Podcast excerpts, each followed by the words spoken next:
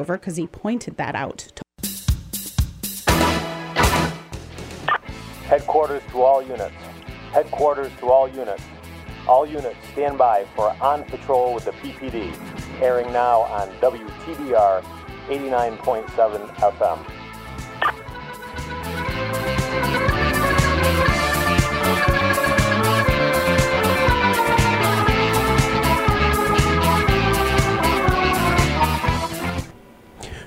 Good morning. Thank you for tuning in to another new episode of On Patrol with the PPD here on WTBR 89.7 FM, Pittsfield Community Tele- Radio, simulcast on Pittsfield Community Television, and now available on all of your popular podcast platforms.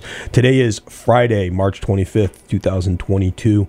Uh, my name is Mike Wynn. I'm the chief of police here in the city of Pittsfield and one of the co-hosts, co-producers of this purportedly weekly radio program. I am excited to have a new special guest in studio this morning. But before we get to our guest, let's uh, get a check of the weather and we'll talk about a couple news items and then we'll start the show. Berkshire weather. Your WTBR forecast from BerkshireWeather.com for Friday, March 25th. Greetings! Today, partly cloudy, a high of 53 with drizzle. Tonight, mostly cloudy, a low of 35 with drizzle. Tomorrow, cloudy, a high of 47 with rain or snow showers. That's your latest WTBR forecast. For more weather forecasts and education, go to berkshireweather.com. I'm Jacob Klein for WTBR, and I hope you all have an amazing day. Cheers, everyone! I can't help it. Jacob's weather reports make me smile, even when they contain bad news.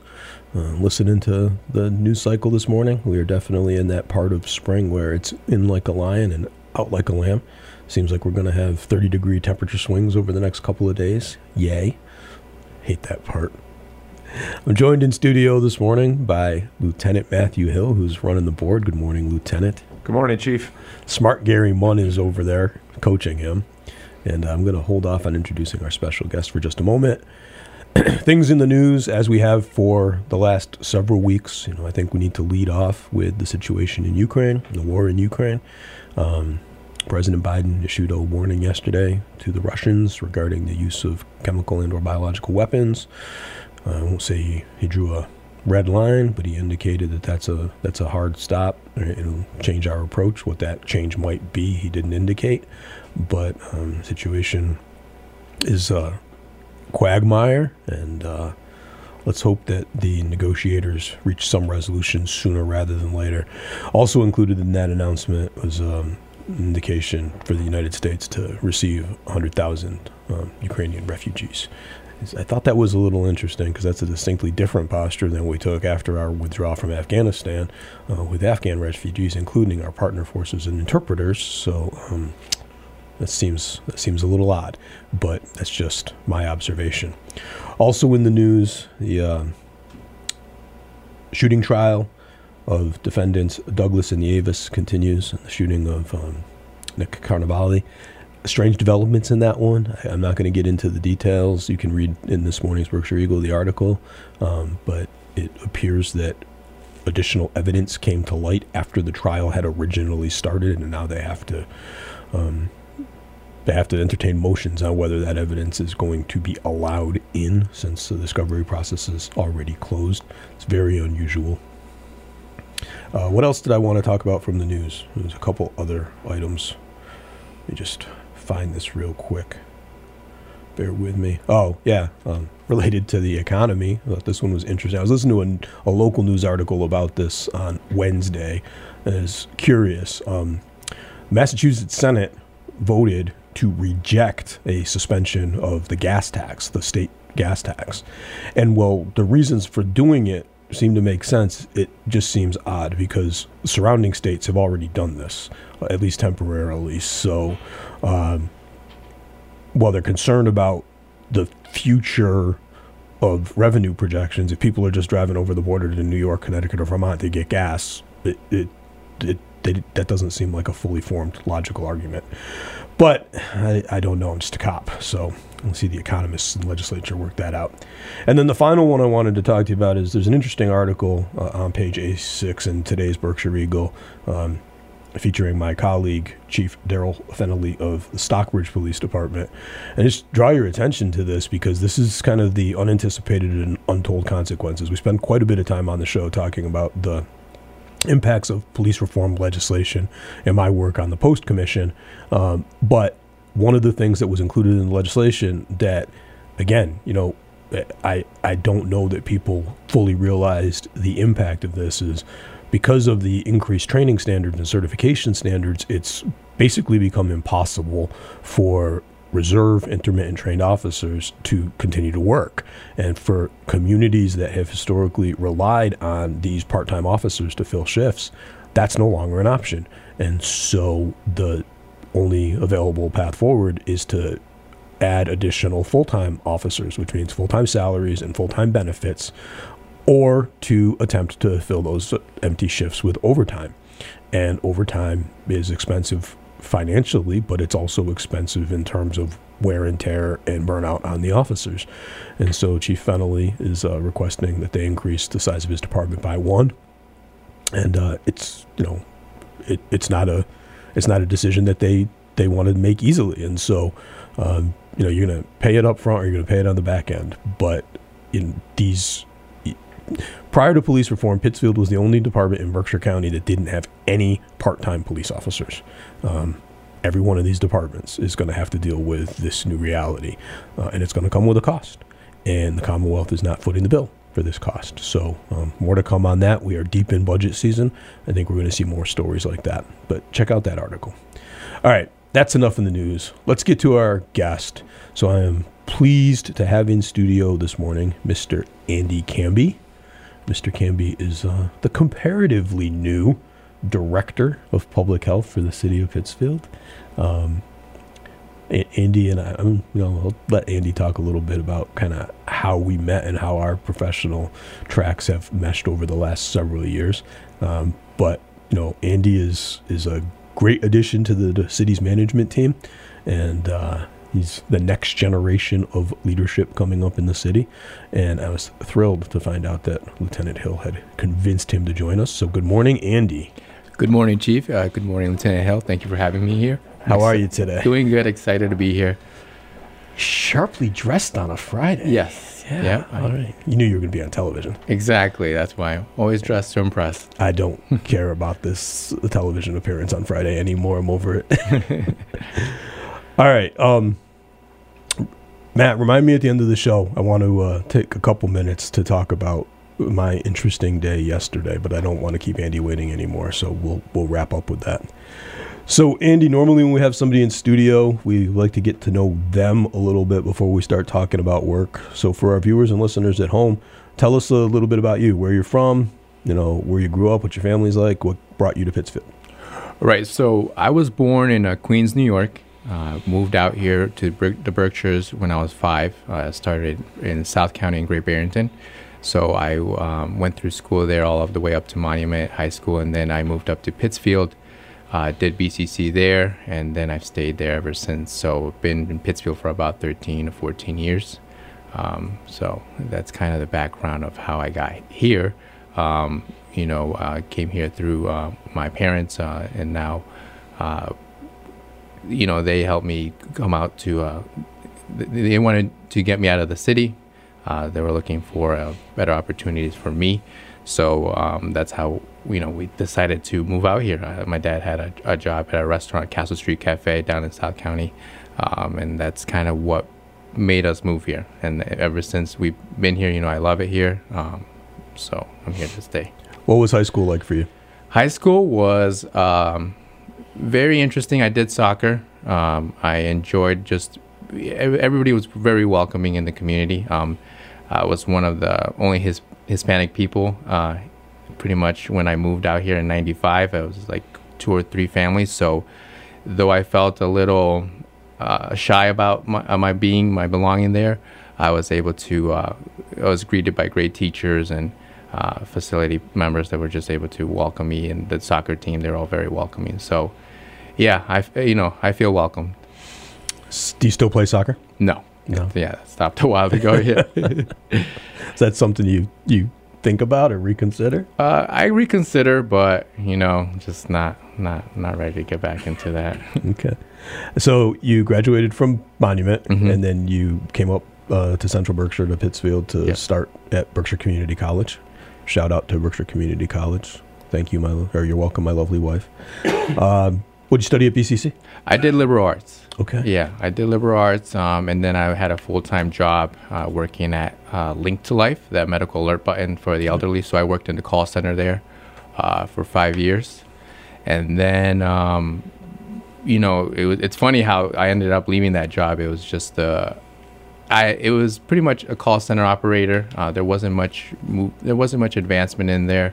Um, and I had been there for five years, and I had put in a request for some time off, and like three months ahead of time, and and it was denied. So, you know, emotions with me, I was like, oh, well, it doesn't make sense. You know, they told me that it was because someone else had off, uh, the day off too. But again, there was like 13, 14 operators in within the shift. So I was like, this this seems more like something just like personal. So I just you know something I'd never done just with my emotions just said you know what here's my two weeks I'm leaving and I started looking for employment and that's how I came to the city of Pittsfield um, to start working with the health department So when you so you had a liberal arts degree hmm and you decided to change jobs, so you decided to apply for a job with the city of Pittsfield. And what was your first position with the city? Uh, my first position was the nuisance control officer. Uh, so that meant dealing with exterior property maintenance uh, around the city. Um, so it was a very uh, interesting job because every day was very different. You know, every day was a new a new house, a new building that we were looking into uh, to make sure that they were in, in compliance with the exterior property maintenance. So I am the last person who should be asking you to explain yourself because, like you, my my undergraduate background stuff was in liberal arts, but it, it liberal arts degree to nuisance control officer that seems that seems like a leap. Yep. It was a leap uh, because I didn't coming into public health. Uh, I really didn't understand at the beginning. Um, I was kind of just, you know, I was 24, 25. Uh, but what I was looking for was to advance my professional career.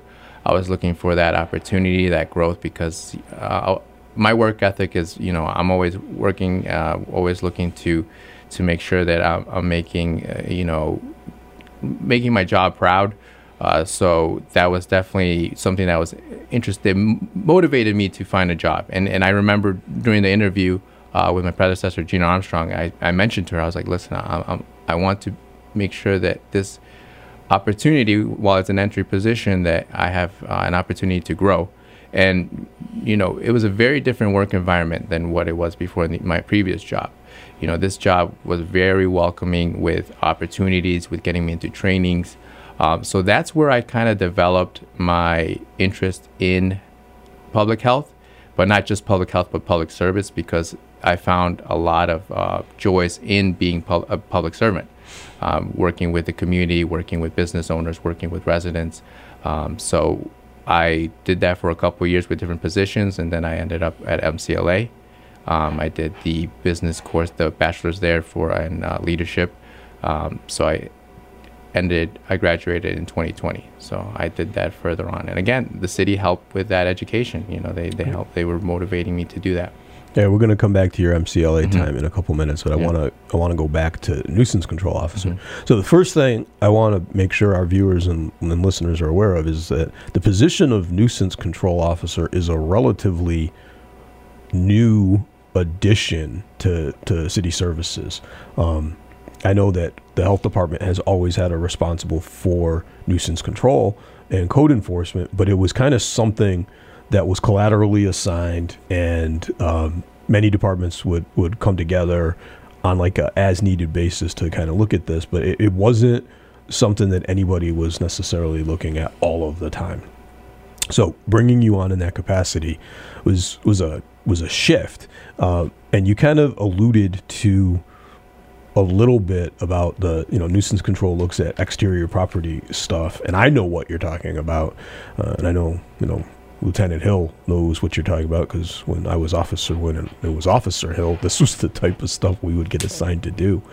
Um, but I don't know that everybody who is listening, or certainly for our listeners and viewers in Pittsfield, they may not be aware of this. And if you, are listening outside of the Pittsfield area, this may not even be of of concern to you. But it, we're when we say exterior property stuff, we're talking about things like um, not you know not maintaining the property. The the grass is too long, or um, improper storage of trash, or um, well, joint responsibility for this with fire, unregistered vehicles uncovered on property. Correct. What kind of other things would you look at as the nuisance control officer? So what we also have looked at is uh, like if there's pile of debris, whether it be just uh, trash debris or wood debris or just branches, all that stuff, we would cite that reasons is because it could be a road rodent harborage.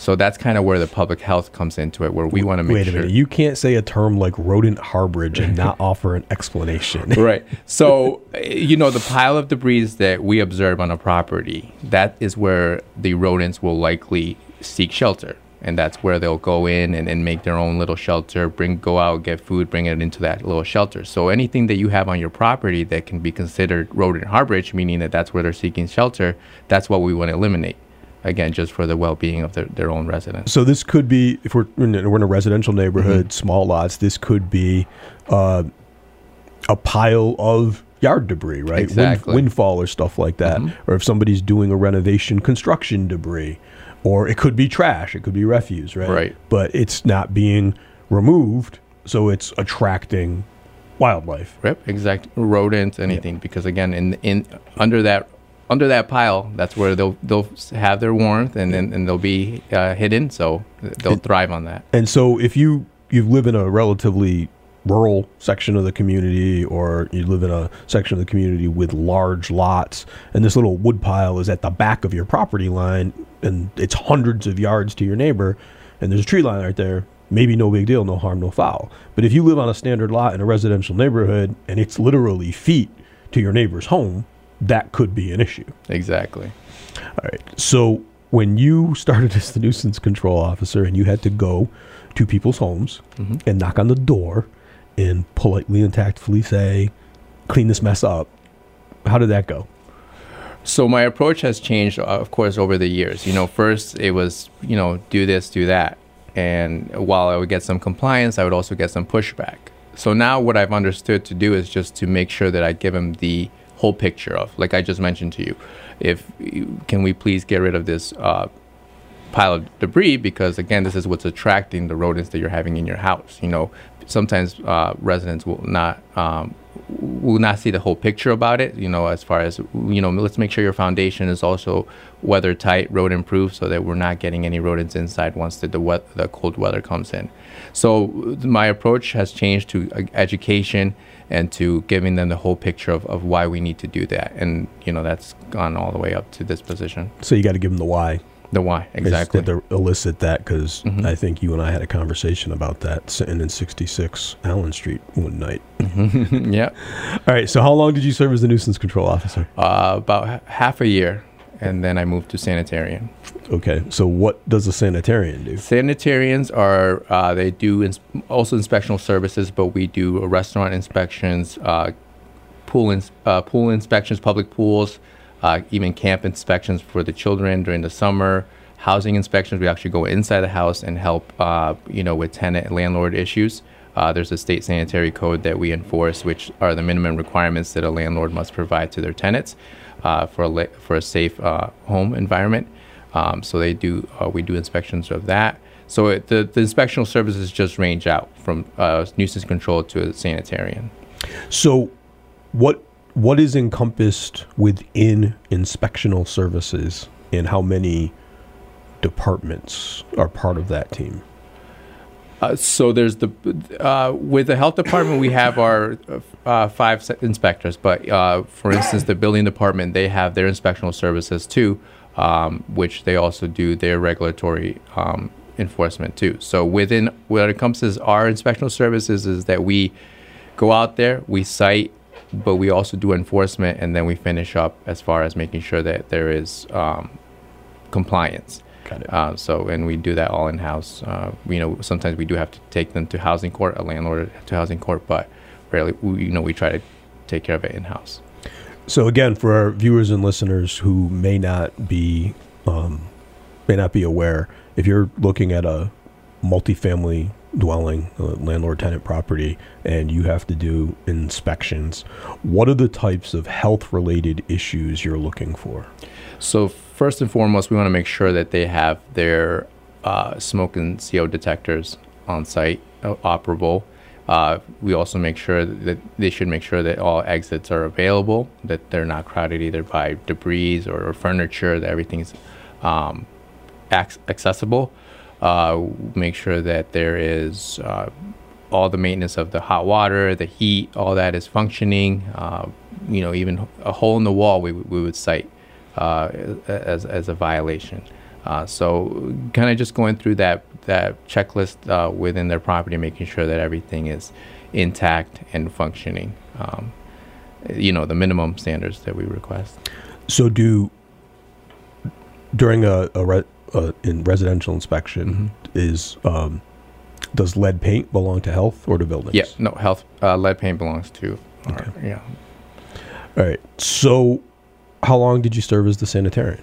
a year. a sanitarian. sanitarian. Yep, a So half a year and as a code enforcement Yep. officer, and a year as a sanitarian. Yep. You're just moving on up.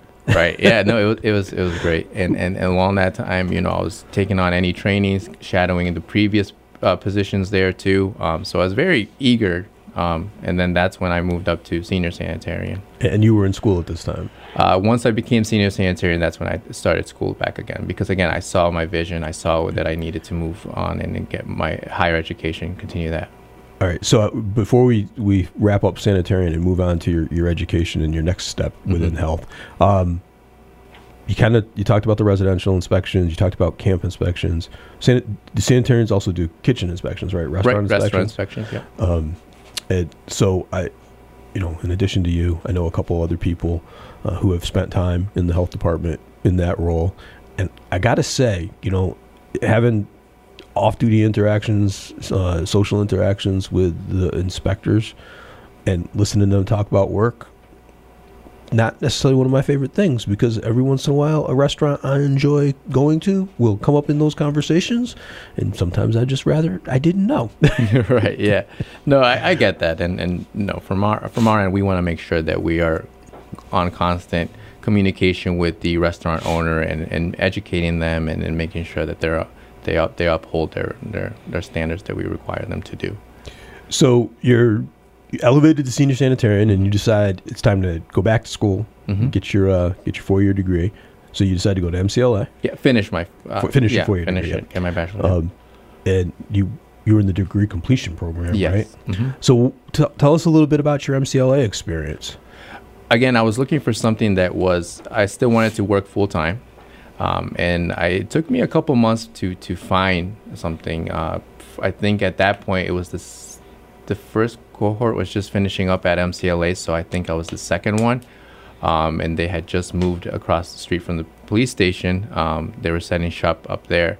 Um, and I think some of the classes were actually even held at the federal building. So they were in that transition uh, time.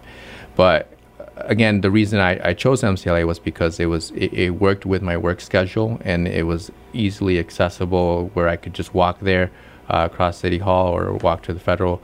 Um, and and they had a program that was that I could go full time throughout the whole year and do I finish in about two and a half years. So feasible, uh, affordable, and, and and again, what I was looking for exactly was leadership. You know, the the, the leadership courses that they provided, uh, and finishing up a bachelor's in that in, in business. So it, it had it had it checked all the boxes. So it took you about two and a half years, Uh huh. and it's I it's you know the pandemic changed everything, but um, if I remember correctly, those cla- well I know those classes are hybrid, right? You did some stuff in person, but you had the opportunity to do some stuff you know online or virtually, or just to submit your assignments via chat and stuff like that. But usually, depending on your course load, two two class meetings a week.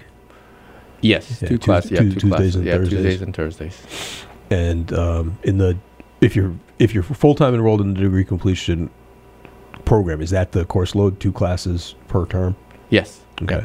So two classes per term in basically the business administration program leadership track, and it took you two and a half years to finish that. hmm Yeah, because it was full year. Yeah, Right, yeah, was- yeah. I didn't get a, that long summer break or that Yeah. long winter break. Yeah. The week week week long breaks in between Yeah. before you fire up another term. hmm Um, and I have limited experience with the MCLA degree completion program. I had the the benefit, I had the privilege of having you in one of my classes. Um, I think that's probably when we spent the most time together. You know, i- i- during our professional parallel tracks.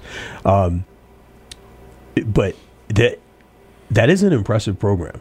It's an impressive, you know, e- even as a kind of limited participant, like I would walk in to, you know, the 60, 66 Allen in our class, uh, Matt, in the evening hours, and there would be a class finishing that people would be on their way out, and uh, two or three classes going on at the same time elsewhere in the building, and um, not everybody was in the business program, so we would see people working on projects with all kinds of different focuses, and I don't remember which program it was, but one of the programs had to like do an evening where they set up all of their essentially capstone work and show it off to the rest of the cohort.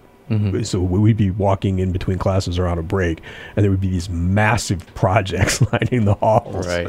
Uh, you know, and and like I said, it wasn't all business administration or leadership. Some of it was um, in very esoteric disciplines. It was fascinating, uh, and there was bunches of people enrolled in each of those cohort groups at any given time. Right. Yeah. It, it was very impressive, especially for being the first couple of years that they had started, and and it was very professional. All the uh, students were also, you know, they came from all different backgrounds, which, which again makes the experience even better because we're getting that in class conversations with these students that have.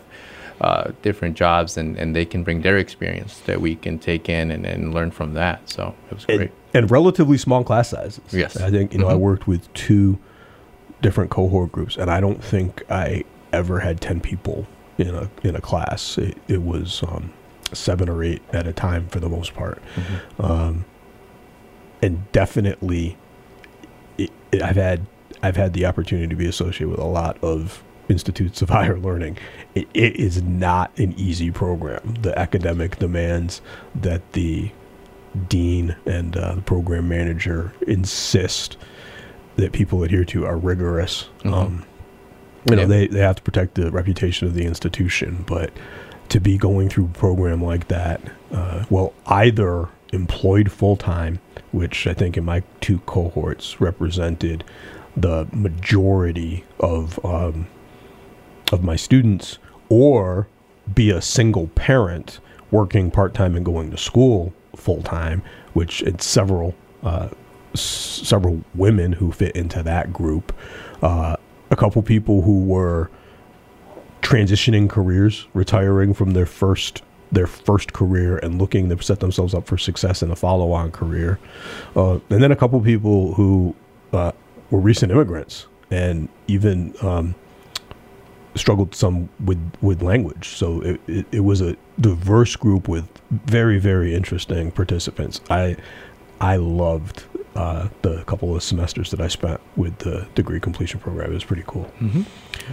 All right. This is probably a good time for us to break for another check of the weather and station identification and a couple of PSAs. And we'll come back in the second half of the show and we'll learn a little bit about senior sanitary senior sanitarian uh, and kind of where you were when the world stopped at the onset of the pandemic.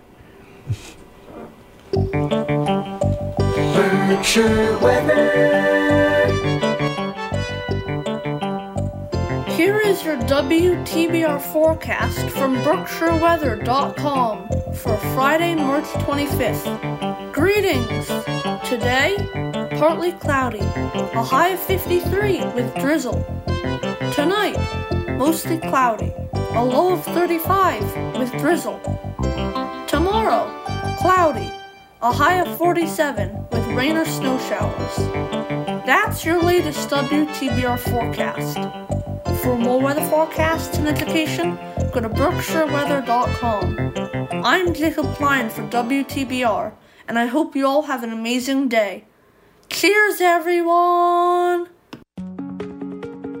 It's now time for the WTBR Jobs Board, underwritten by Interprint Inc. in Pittsfield.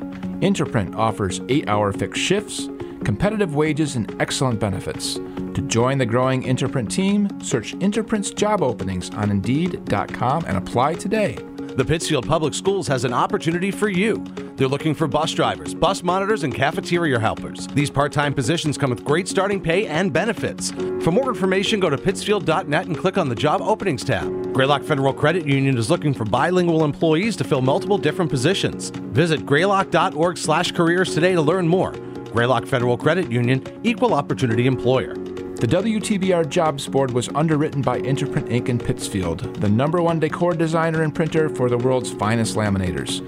To join the growing Interprint team, search Interprint's job openings on Indeed.com and apply today. Support for WTBR comes from Greylock Federal Credit Union, proud to support high school arts and sports programs to help our community thrive. Greylock Federal, with locations throughout the Berkshires and online at greylock.org. And from BFAIR. BFAIR is one of the largest premier human service agencies in Berkshire County. If you're looking for services for a loved one or are interested in caring for the people we support, visit bfair.org today for available opportunities. Pittsfield residents, have you heard about Code Red? It's the city's emergency alert program, and it keeps you informed on the latest updates and notifications, including but not limited to weather related emergencies, road closures, and water main breaks. So stay connected and be informed. Text Pittsfield to 99411 to enroll or visit cityofpittsfield.org to sign up.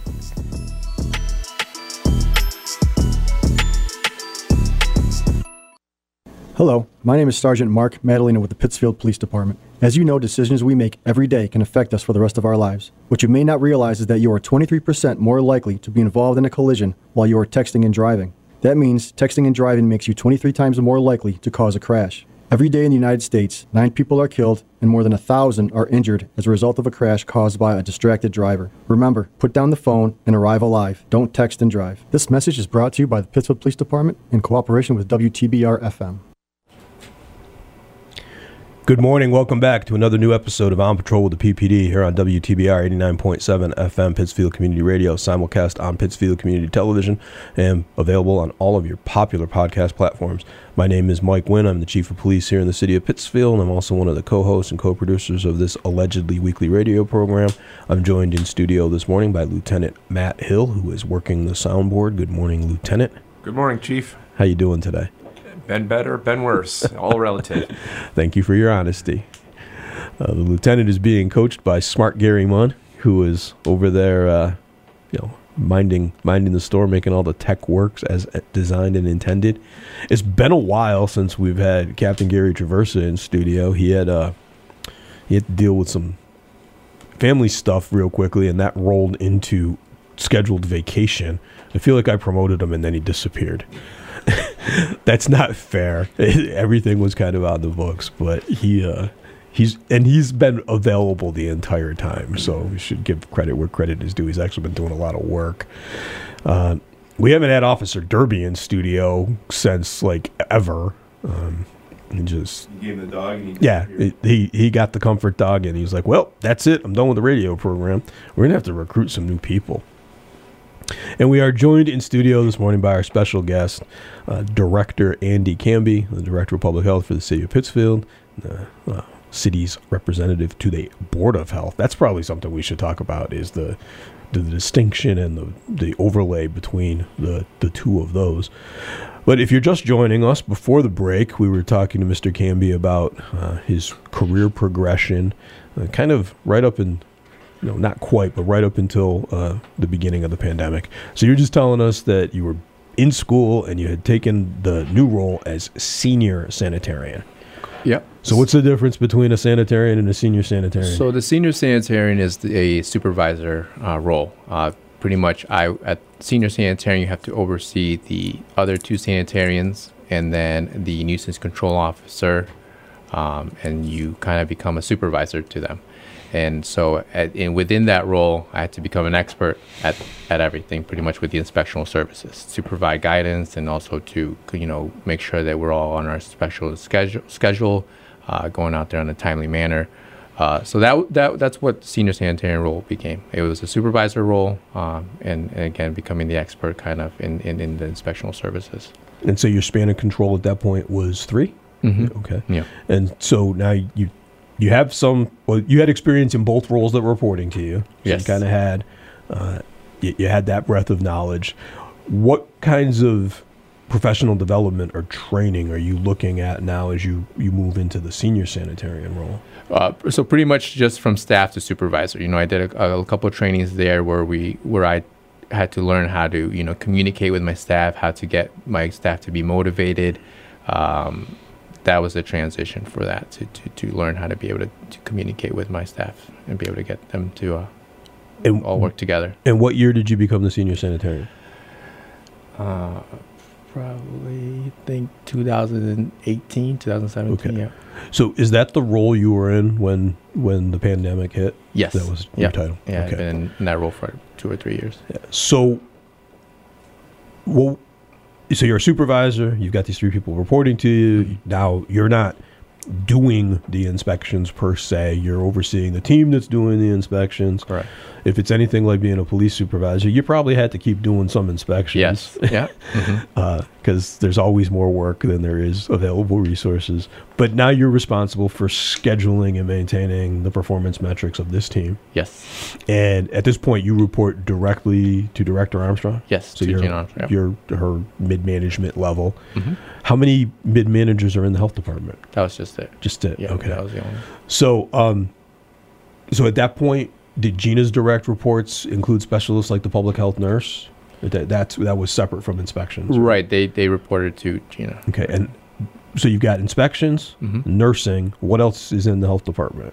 Uh, our administrative staff. Okay. Yep. Got it. So like three functional areas, but you're you're kind of the you're the only mid manager with direct reports at that point. Mhm. Okay. Just trying to get clarity here. So it's interesting because I was thinking about this this morning before I came in. Obviously, I was aware for most of my life that there there was a public health component to public service to municipal service.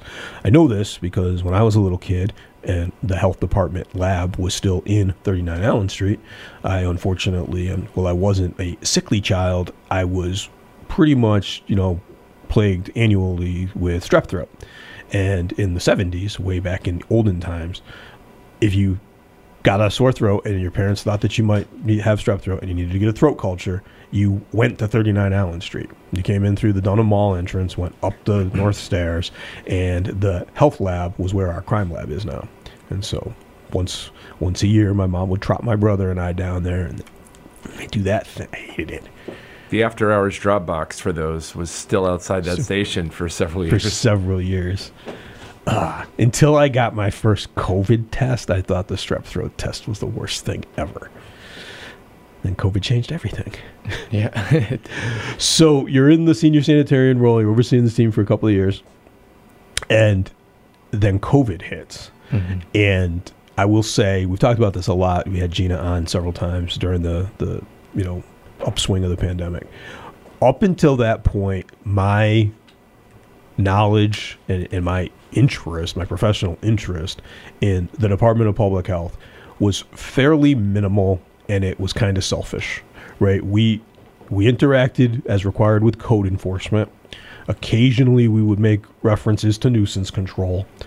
But really our big interest in public health is when are you coming to give us our flu vaccines? And do we have to go back down for a hepatitis booster? Like that that was where the police department and the health department interacted. And so now the pandemic is, you know, it's coming. We know it's coming. It's 2020. We've talked in the on previous episodes about how I I actually was scheduled to leave town. Like uh, that week, I was supposed to be starting a vacation, had to make some real quick pivots and calls, and so we declared the locally we declared the emergency, and uh, I and some of our staff move into a, an emergency management role temporarily while we're trying to figure this out.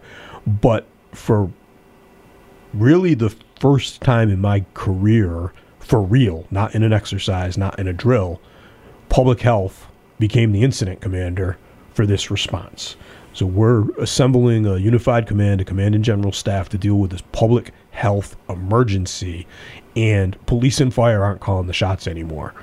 Public health is calling the shots, and we're playing a supporting role. Uh, in in pretty much our supporting role is logistics and planning. That's that's you know, you've got the front facing expertise, you and Gina in this case, and Kayla, and uh, we're just tell us what to do. Right, tell us what to do. Tell you what. Tell us what you need. Um, so, what was it like in the health department when all of a sudden you see this tsunami crashing over the country, and you're in charge? It was it was scary. Uh, I mean, w- we had not prepared for it, but we always knew that someday something might happen. You know, we knew, and I, and I think all department heads, you know, such as fire and, and uh, police, they knew that uh, prepare for emergencies. Um, so it was great that we were all able to collaborate.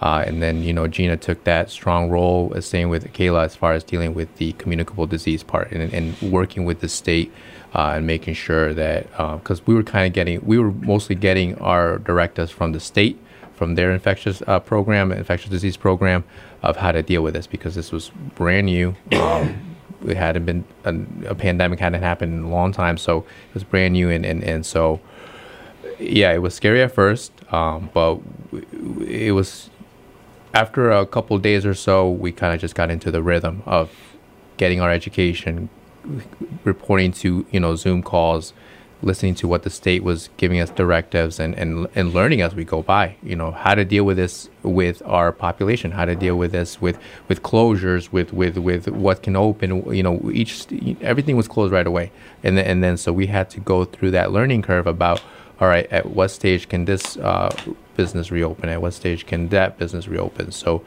it was a lot of uh, learning, a lot of Zoom calls for that a lot of Zoom, a lot of prior to a lot of Zoom calls. There was a couple week period. It was just a lot of conference calls. Yeah, right. Everybody was trying to figure out how to get Zoom. Um, you know, I think prior to the pandemic, none of our none of our PCs had Zoom. Some of us had RingCentral. None of nobody had Zoom. A couple of us had Skype. Like the whole video conferencing thing mm-hmm. was just a, it, it was a whatever. Uh, then it suddenly became like essential. And Zoom on our phones now. yeah. Um, so the pandemic hits, everything closes. It's a different world.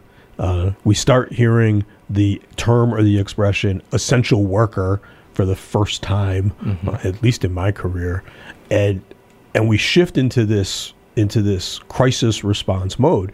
And I've said this you know several times during the you know since the declaration of the emergency and kind of as we move back to restoration of normalcy the, the idea of a public health response to a pandemic wasn't new to anybody in emergency management.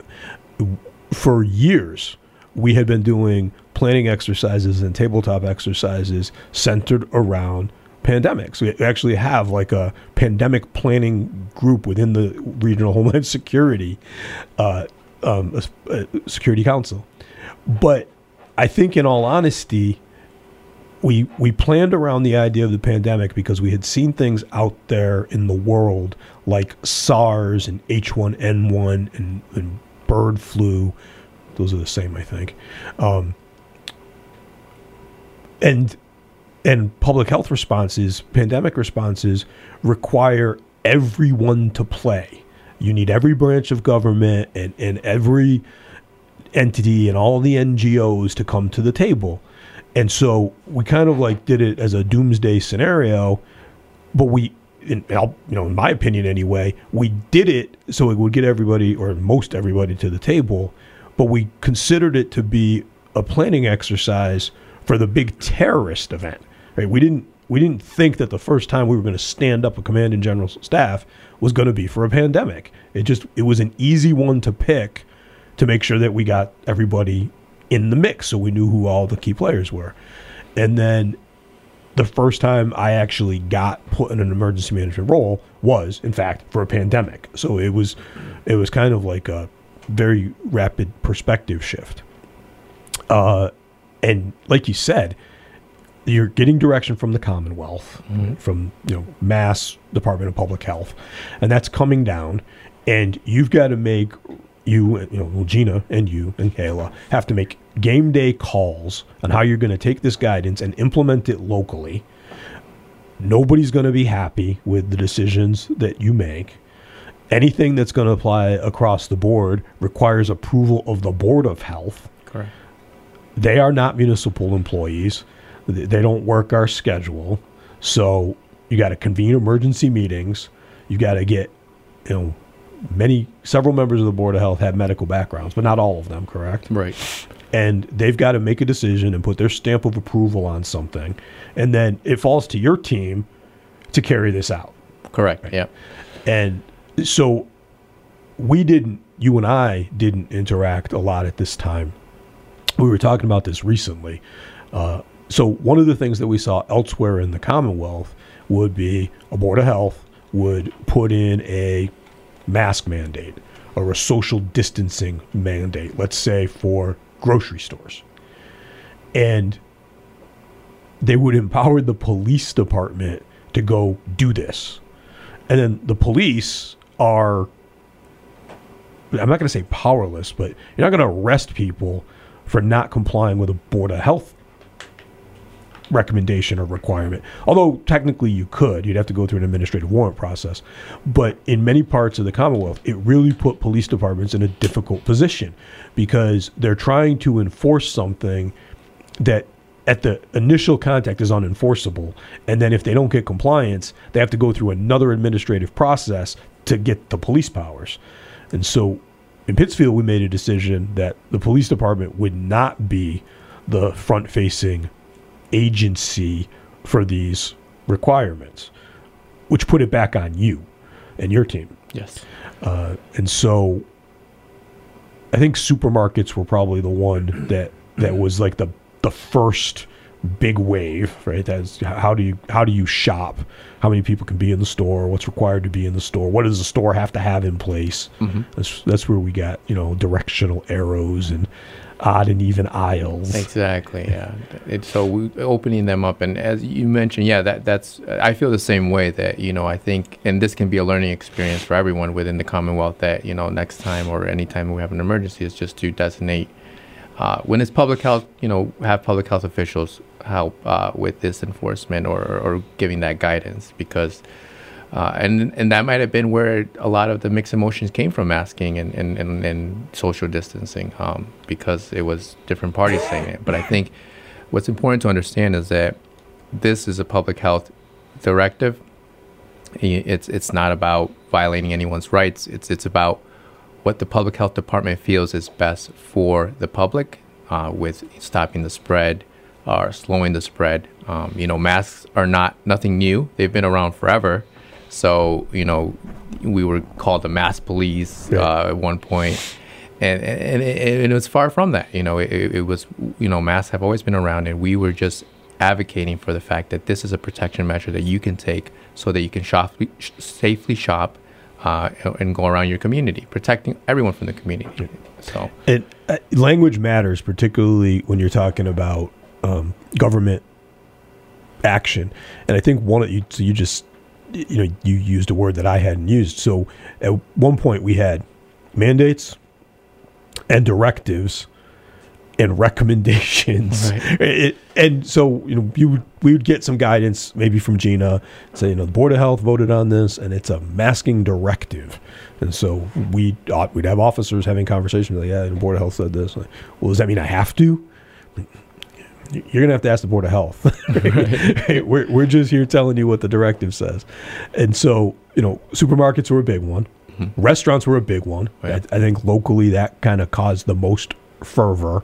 Is what was going to be allowed at restaurants, what wasn't going to be allowed at restaurants, um, and then as you're trying to make adjustments to because you know people, this is people's livelihoods, so then you've got to get other agencies involved. So something as something as simple as curbside pickup for takeout food and the ability for restaurants to be able to offer takeout cocktails. Right. Now you got engineering and highway and licensing, and they all have to get in lockstep with health. Mhm. And then, you know, you've got police and fire saying, okay, now this is going to change how we interact with traffic patterns, and this is going to change how we interact with bar owners. And so now we have to have a plan based on your plan on how we're going to deal with the, the downstream effects of this. Right. It was craziness. It was. It was It was. craziness. But you know, I think we all we all had the best interest in. Absolutely. We we wanted the com- uh, the economy to open up as as as soon as possible, and we're trying. You know, that was part of making things work out. You know, okay, we'll have the cocktails to go party and then stuff like that. So it was in the best interest. So I want to spend a couple minutes talking about um, our second opportunity to kind of work closely together in our in our professional parallel tracks. So at one point, after I moved over to Second Street with Smart Gary and uh, Mrs. Gregory Bellata, I had to throw up a flare and ask for some help because one of the things the Commonwealth did, and you know we we've done the after actions on this. I'm going to say that my opinion, based on the after action reviews, is this was a bad decision. Um, the Commonwealth made a decision that MEMA, the Massachusetts Emergency Management Agency, would be the central depository repository for information and protective personal protective equipment for public safety and the public, but that the as another entity, I'm going to mess up the abbreviation, the HMCC, Hospital and Medical Coordinating something, was going to be the central repository of information and equipment and supplies for medical providers. That included hospitals and doctors' offices, and at one point, dentists' offices. And then at some point, we found out that also was going to include funeral homes and mortuaries. And so what was happening is we put the word got out that we had the Central Berkshire Coordinating Center up and that we were doing PPE distribution and we started getting requests my staff and I and the other uh, agencies who were providing staff to us we started getting requests from say dentists offices for PPE and we had written directives that we couldn't provide it to them but we couldn't get communication from the HMCC. It, it, the communication on that they they because we weren't a me- medical entity, they wouldn't communicate with us, but they weren't receiving the calls we were, and we couldn't get help from MEMA. And then as we started, so we made a call. It's like, look, we're going to do this regardless of what we were told. th- There's a need here. We're going to meet the need, but we weren't qualified to decide if these were they were logical and rational requests. We didn't know what some of these people need. So I threw up a flare to Gina and I was like, I need somebody to take to come over here and look at these requests and tell me if they're reasonable. I don't have this skill set. So at one point that was you. you had to, Right, yeah, you and- had to and- come over and work with us for a while. Right, and then we had Mila Franklin. She worked with us too, and and, and so she overtook that. So yeah, you know, we worked together. and We were able to work that together. All right. So in the middle of the pandemic, you finished school Yes, the first year. Yep. and then uh Gina decides to leave. Yeah, it, it, it was uh, it was very heartbreaking um, because she had worked she worked so much during the pandemic. She was a very strong leader for us. Um, so when she had to leave, you know, it, it was it was heartbreaking. Um, but she, you know, asked me if I was interested in the interim role, and of course, you know, this was something that I had been looking forward to, you know, my whole career to someday do. Uh, but you know, they, here I was thrown into it, and I said, "Yep, you know, I'm going to take this opportunity. Uh, you know, thank you." And and and and she stayed, you know, as far as in communication, we, we still are in communication. So she's she's been great uh, in helping me transition into it. And so I did an intern for a couple months, um, and then I had my uh, interview for the permanent position in December with the Board of Health. They made their decision, and I became permanent director December eighth, twenty twenty one. Awesome. Mm-hmm. So, in the few minutes we have left, director, Mm-hmm. what's next? What's next for you and for your office? Right now, it's uh, finishing staffing the department up. Um, we had a couple vacancies, um, so now we are getting all new uh, employees in there, which I'm excited for because it gives us an opportunity to have fresh eyes uh, on on our department and uh, also foster that environment that I want to modernize uh, the health department, make sure that we're accessible to the community. That's something that I want to work on the most is becoming accessible to the community uh, being able to work with with all our, our residents, um, whether it's a restaurant owner that wants to open a restaurant, you know, that's something that I enjoy is just uh, walking through someone that is new to the restaurant business but has the vision of opening up a restaurant. So I'll walk them through their plan review of the restaurant setup. I'll walk them through getting the certifications that they need for their restaurant, and then the final, you know, actually permitting them to open up a restaurant. Um, so modernizing that, making sure that I'm accessible, making sure our department's accessible. That's the future for the health department, uh, and um, you know I hope to achieve that in the next year or so. Awesome. So, we got a couple minutes left. Uh, uh, Lieutenant, you didn't remind me. You're supposed to. I haven't stopped talking, so you couldn't remind me. Exactly. So I want to thank Andy for joining us this morning, and we're definitely going to have to have you back. Uh, but I, I wanted to take a couple minutes to talk about the strange day I had yesterday.